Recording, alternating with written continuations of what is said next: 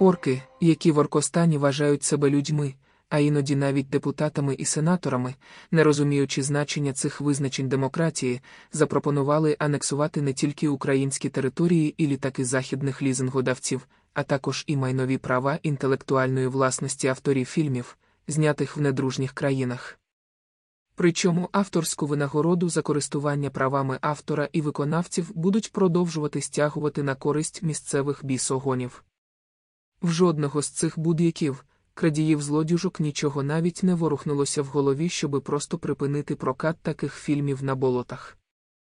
А при цьому вони залишаються в ООН, ВТО та Всесвітній організації інтелектуальної власності і, мабуть, користуються там якимись преференціями, як добросовісні учасники. Правда ж, пані і панове службовці міжнародних організацій.